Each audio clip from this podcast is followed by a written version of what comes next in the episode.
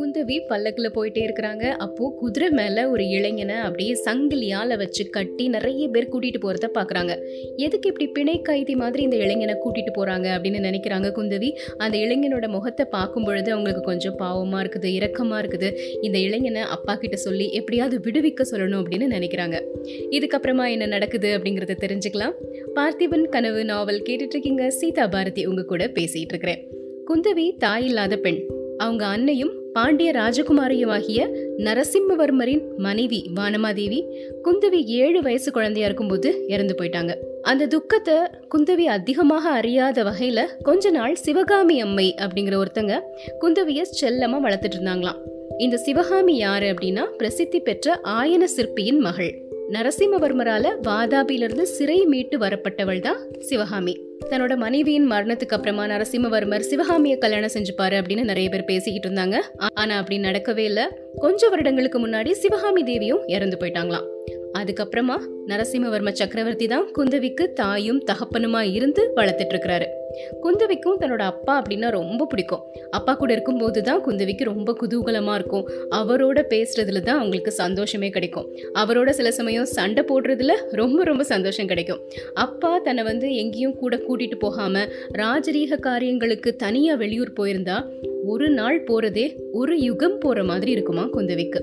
சக்கரவர்த்திக்கு கேட்கவே வேண்டாம். அவருடைய உயிரே குந்தவியா உருக்கொண்டு வெளியில நடமாடுது அப்படின்னு எல்லாருமே நினைச்சிட்டு இருந்தாங்க. அந்த அளவுக்கு ரொம்ப அன்போடு இருந்தாரு தன்னோட மகள் மேல. குந்தவியின் ஒவ்வொரு சொல்லும் ஒவ்வொரு செயலும் நோக்கும் சமிக்ஞையும் சக்கரவர்த்திக்கு அவ்வளோ மகிழ்ச்சியை உண்டாக்குச்சு. குந்தவி அரண்மனைக்கு வந்துட்டாங்க. அப்பா எப்போ வருவாரு? அப்பா வந்த உடனே இந்த இளைஞனை பத்தி பேசணும் அப்படிங்கிற ஒரு ஆவலோட ஆர்வத்தோட உட்கார்ந்துட்டு இருக்கிறாங்க. கடைசியா நரசிம்மவர்மர் வந்து சேர்ந்துட்டாரு. குந்தவி அவரை பார்த்து அவரை வரவேற்று அவருடைய இரும்பு தோள்களை தன்னுடைய இளங்கரங்கள்னால கட்டி கொண்டு ஏன்பா இன்னைக்கு இவ்வளோ நேரம்? அப்படின்னு கேட்குறாங்க என்னைக்கும் இல்லாமல் ஒரு மாதிரி பரபரப்போட குந்தவி இருக்கிறத பார்த்துட்டு ஆச்சரியப்பட்டு நரசிம்மவர்மர் கேட்குறாரு அப்படி ஒன்றும் நேரம் ஆகிரலையே. என்னைக்கும் மாதிரி தானே வந்திருக்கேன். ஏதாவது விசேஷம் உண்டுமாமா அப்படின்னு கேட்குறாரு குந்தவி ஏதோ சொல்ல ஆரம்பிச்சுட்டு அப்பா நீங்களே சொல்லுங்களேன். சபையில் ஏதாவது விசேஷம் உண்டுமா? அப்படின்னு கேட்குறாங்க ஆமாம்மா உண்டு. இன்னைக்கு இலங்கையிலிருந்து செய்தி வந்துச்சு. அங்க நடந்த பெரிய போர்ல நம்ம சைன்யங்கள் மகத்தான வெற்றி பெற்றுச்சான் இலங்கை மன்னன் சமாதானம் வேணும்னு கேக்குறானா. என்ன செய்யட்டும்? உன்னோட அண்ணன் ஓலை அனுப்பியிருக்கான் அப்படின்னு சொல்றாரு. அப்படியா அப்பா ரொம்ப சந்தோஷம். அப்படின்னா அண்ணா சீக்கிரமே இங்க திரும்பி வந்துருவாரா? அப்படின்னு கேக்குறாங்க குந்தவி. இல்லைம்மா இல்லம்மா கொஞ்சம் காலம் கழிச்சு தான் வருவான். மதுரையில் உன்னோட மாமாக்கு கொஞ்ச நாளாக உடம்பு சரியில்லாமல் இருக்குது. அங்கே போய் கொஞ்ச நாள் இருந்துட்டு வர சொல்லியிருக்கிறேன். ஓ சரிப்பா. இன்னும் ஏதாவது விசேஷம் உண்டா? அப்படின்னு கேட்குறாங்க குந்தவி. உண்டுமா? சோழ நாட்டில் அப்படின்னு ஆரம்பிக்கிறாரு. சோழ நாட்டில் அப்படின்னு சொன்ன உடனேயே குந்தவி உடம்புல அப்படி படபடப்பு வந்துருச்சு. அதை பார்த்த உடனே சக்கரவர்த்தி என்ன குந்தவி? என்னாச்சு உடம்புக்கு? அப்படின்னு கேட்குறாரு ஒன்றும் இல்லைப்பா. சோழ நாட்டில் என்ன விசேஷம்? சொல்லுங்க. அப்படின்னு ஆர்வத்தோட கேட்குறாங்க சோழ நாட்டில் காழி அப்படிங்கிற ஊர்ல ஒரு இளம் பிள்ளை இருக்கிறானா. அவன் ஒரு மகா ஞானியா விளங்குறானா. ஓஹோ அப்படியா? சரிப்பா. வேற ஒன்றும் விசேஷம் இல்லையா? அப்படின்னு கேட்குறாங்க எப்படியாவது அந்த இளைஞனை பற்றிய செய்தி வந்துடாதா அப்படிங்கிற ஆர்வத்தோட கேட்குறாங்க ஆமாமா இன்னொரு விசேஷம் கூட இருக்குது. அன்னைக்கு மாமல்லபுரம் போயிருக்கும் போது உறையூர்ல இருந்து ஒரு தூதன் வந்தானே ஞாபகம் இருக்கா? நீ கூட இந்த விஷயத்தை கேட்டுட்டு அந்த சோழ ராஜகுமாரனை நல்லா தண்டிக்கணும் அப்படின்னு சொன்ன இல்லையா? அவனை சிறப்பிடிச்சு இன்னைக்கு கொண்டு வந்து சேர்த்துட்டாங்க அப்படிங்கிறாரு. அப்பா அவனை சங்கிலியால கட்டி குதிரை மேல வச்சு கொண்டு வந்தாங்களா அப்படின்னு கேக்குறாங்க குந்தவி. ஆமா அது எப்படி உனக்கு தெரிஞ்சது? அப்படிங்கிறாரு சக்கரவர்த்தி. மத்தியானம் கோயிலுக்கு போயிட்டு இருக்கும்போது வீதியில பார்த்தேன் அப்படிங்கிறாங்க. குந்தவி கிட்ட எப்பவும் இல்லாத மாதிரி ஒரு படபடப்பு அன்னைக்கு இருக்கிறத நரசிம்மவர்மர் புரிஞ்சுக்கிறாரு. சரி அப்பர் பெருமான் பதிகம் ஒன்ன பாடு பார்க்கலாம் அப்படின்னு சொல்றாரு. கொஞ்சம் அவங்கள சமாதானப்படுத்தணும் அப்படிங்கிறதுக்காக. ஆனால் அதெல்லாம் கேட்குற மாதிரி பொறுமை குந்தவிக்கு இல்லவே இல்லை. அப்பா இந்த ராஜகுமாரனை ராத்திரி முழுக்க எங்க வச்சிருப்பாங்க? அப்படின்னு கேட்குறாங்க வேற எங்க வச்சிருப்பாங்க? சிறையில தான் வச்சிருப்பாங்க. ஐயோ அப்படின்னு பதறாங்க. ஏமா எதை கண்டு பயப்படுற? இல்லைப்பா இல்லப்பா ஒன்றும் இல்லை. அந்த சிறையிலிருந்து அந்த ராஜகுமாரன் தப்பிச்சு போயிட்டா என்ன பண்றது? அதுக்கு தான் பயந்தேன் அப்படிங்கிறாங்க சமாளிக்கிறாங்க. நரசிம்மவர்மர் சொல்றாரு. அந்த மாதிரிலாம் பயப்படாதம்மா. நம்ம ராஜாங்கம் அவ்வளோ கேவலமாக போயிடல விக்ரமன் மட்டும் தப்பிக்க முயற்சி செஞ்சான்னா அந்த நிமிடமே பல்லவ வீரர்களின் பன்னெண்டு ஈட்டி முனைகள் அவன் மேல ஒரே நேரத்துல பாஞ்சிரும் அப்படிங்கிறாரு. இந்த கொடூரமான வார்த்தைகளை கேட்டோன்னே குந்தவியின் உடம்பு இன்னும் அதிகமாக பதறிச்சு. அப்பா நான் ஒன்று சொல்கிறேன் கேட்குறீங்களா எனக்கு அந்த ராஜகுமாரனோட முகத்தை பார்த்தா அவ்வளோ பொல்லாதவனா தெரியல. அப்பா யாரோ துஷ்ட மனிதர்கள் தான் அவனுக்கு துர்போதனை செஞ்சு அவனை இப்படி உங்களுக்கு விரோதமாக கிளப்பி விட்டுருக்காங்க அப்படிங்கிறாங்க. குந்தவி நீ சொல்றது வாஸ்தவம் தான் நான் கூட அந்த மாதிரி கேள்விப்பட்டேன். யாரோ ஒரு சிவனடியார் அடிக்கடி விக்ரமனையும் அவனுடைய அம்மாவையும் வந்து பார்க்குறாராம். அந்த வேஷதாரி தான் விக்ரமனை இப்படி கெடுத்திருக்கணும் அப்படின்னு கூட தகவல் கிடைச்சது. பாத்தீங்களாப்பா நான் நினைச்சது சரியா போச்சு. உறையூர்ல என்ன நடந்துச்சு? பெரிய சண்டையா? நிறைய பேர் செத்து போயிட்டாங்களா? அப்படின்னு திரும்ப கேட்குறாங்க பெரிய சண்டையும் இல்லை சின்ன சண்டையும் இல்லைம்மா. இந்த அசட்டு பிள்ளை ஏமாந்து அகப்பட்டுக்கிட்டது தான் மிச்சம். மாரப்ப பூபதின்னு இவனுக்கு ஒரு சித்தப்பன் இருக்கிறான். அவன் பெரிய படைகளெல்லாம் திரட்டிட்டு வரேன் அப்படின்னு இந்த பிள்ளைகிட்ட ஆசை காட்டியிருக்கான். அவன் அன்னைக்கு வரவே இல்லை. அதோட நம்ம தளபதி அச்சுதவர்மர் கிட்ட எல்லா விஷயத்தையும் தெரியப்படுத்திட்டான். அன்னைக்கு பல்லவ வீரர்கள் தயாரா இருந்தாங்க. விக்ரமனுக்கு கூட யாருமே வரல எந்த படையுமே இல்லை. கடைசியில் அவன் கூட இருந்தவங்க ஒரு கிழ கொல்லனும் ஒரு படகோட்டியும் இன்னும் நாலஞ்சு பேரும் தான் மற்ற எல்லாரையும் அங்கேயே சிறைப்படுத்திட்டு விக்ரமனை மட்டும் என்னுடைய கட்டளைப்படி இங்க அனுப்பியிருக்காங்க அப்படின்னு சொல்றாரு. ஐயோ பாவம் அப்படிங்கிறாங்க குந்தவி. எதுக்காக பரிதாபப்படுற? அவன் செஞ்சது ராஜ துரோகம் அது ஜெயிக்கலையே அப்படின்னு நீ பரிதாபப்படுறியாமா? அப்படிங்கிறாரு நரசிம்மவர்மர். இல்லப்பா இல்ல. இந்த ராஜகுமாரன் இப்படி ஏமாந்து போயிட்டானே அப்படி நினைச்சுதான் கவலைப்படுறேன். எனக்கு ஒன்று தோணுது. இந்த ஒரு தடவை மட்டும் அந்த ராஜகுமாரனை மன்னிச்சு விட்டுருங்களேன் அப்படிங்கிறாங்க. என்ன சொல்ற குந்தவி? பெண் புத்தி பின் புத்தி அப்படிங்கிறது சரியா போயிருச்சே. அன்னைக்கு தான் இவனை கடுமையாக தண்டிக்கணும் அப்படின்னு சொன்னேன் இன்னைக்கு இப்படி பேசுற? அப்படிங்கிறாரு. இதை கேட்ட உடனே புயல் ஆகப்பட்ட மாதிரி குந்தவி பதில் சொல்ல முடியாம அப்படி திகைச்சு நிற்கிறாங்க கொஞ்ச நேரம் கழிச்சு சரிப்பா அவனுக்கு என்ன தண்டனை கொடுப்பீங்க? அப்படின்னு கேட்குறாங்க அதெல்லாம் இப்போ சொல்ல முடியாதுமா?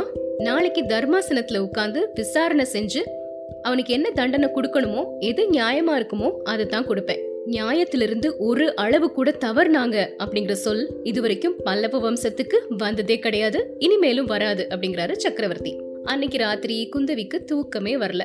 விடிகிற வரைக்கும் முழிச்சிட்டே இருக்கிறாங்க.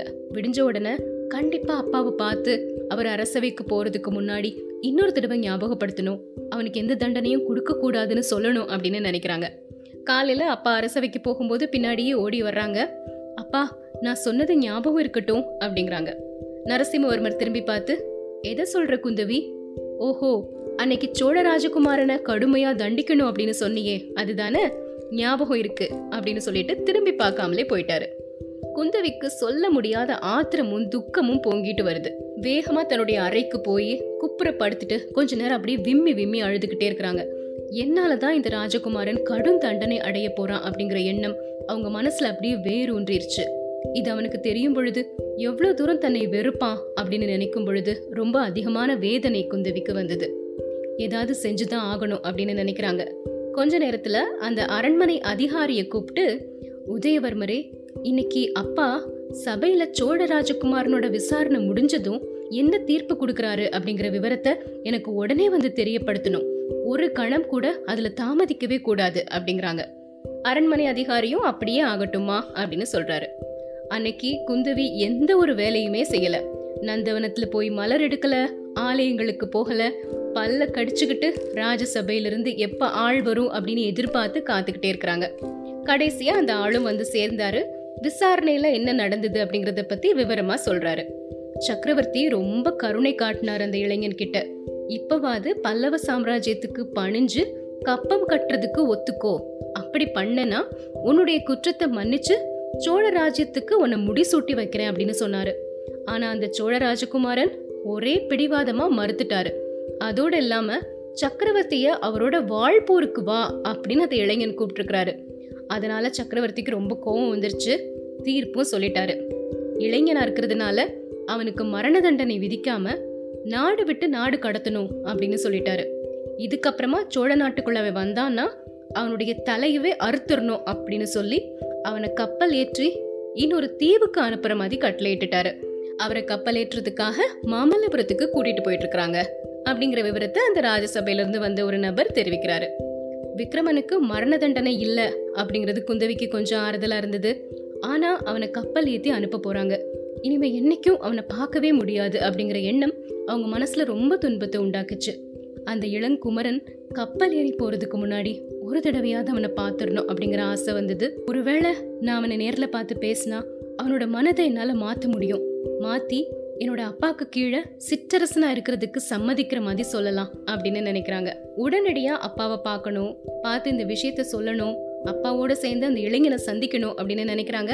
ஆனால் தந்தை எங்கேயோ அவசரமாக வெளியே போயிட்டாரு அப்படிங்கிற செய்தி வந்த உடனே அரண்மனை அதிகாரியை கூப்பிட்டு உதயவர்மரே மாமல்லபுரத்துக்கு நான் இப்போ உடனே போகணும்.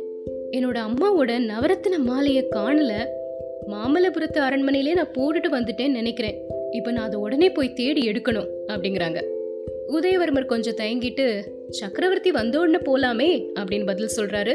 அப்படி சொன்ன உடனே குந்தவிக்கு பயங்கரமான கோவம் வந்துருச்சு. அந்த கோவத்தை பார்த்து அரண்மனை அதிகாரியை மிரண்டுட்டாருன்னா பாருங்களேன் அந்த அளவுக்கு கோவம் வந்துருச்சு. சரின்னு சொல்லி அவங்கள மாமல்லபுரம் துறைமுகத்துக்கு கூட்டிட்டு போறாங்க. அவங்க மாமல்லபுரத்தை அடைந்த உடனே விக்ரமனை ஏற்றி கொண்ட கப்பல் துறைமுகத்திலிருந்து பாய் விரிச்சு கிளம்பிக்கிட்டு இருந்தது தெரிஞ்சுது. குந்தவி அந்த கடற்கரையை வந்து அடைஞ்சிட்டாங்க. அவங்க பார்த்த காட்சி அவங்க இருதயத்தையே பிளக்குற மாதிரி இருந்தது. சிங்க கொடி விரித்த அந்த பாய் மரக்கப்பல் கிளம்பி கடலோரமாக போயிட்டு இருந்தது அந்த கப்பலில் நேற்று அவங்க வீதியில் பார்த்த அந்த இளம் குமரன் கயிறுனால கட்டப்பட்டு அந்த கைகளை அப்படியே கூப்பிய வண்ணம் வச்சு நின்றுட்டுருக்கிறாரு அந்த சமயத்தில் அவருடைய பார்வை கரை மேலே இருந்தது. ரொம்ப பக்தியோட யாரையோ பார்த்துட்டு இருக்க மாதிரி தெரிஞ்சது. குந்தவி யாரை இவன் பார்க்குறான்? அப்படின்னு கரையில் அந்த இளைஞன் பார்த்து திசையை நோக்கி பார்க்குறாங்க. அங்கே ஜடாமுடி தரித்த கம்பீர தோற்றமுடைய சிவனடியார் நின்றுட்டு இருந்தாரு அவர் தன்னுடைய வலது கரத்தை தூக்கி விக்ரமனை ஆசீர்வதிக்கக்கூடிய நிலைமையில இருந்தாரு. குந்தவிக்கு அப்போ திடீர்னு ஒரு ஞாபகம் வந்தது. சோழ ராஜகுமாரனுக்கு துர்போதனை செஞ்சு அவன் புத்திய கெடுத்துட்டு ஒரு சிவனடியார் இருக்கிறார் அப்படின்னு நேத்து அப்பா சொன்னார்ல அந்த பொல்லாத சாமியாரு இவரா தான் இருக்கணும். சந்தேகமே இல்ல.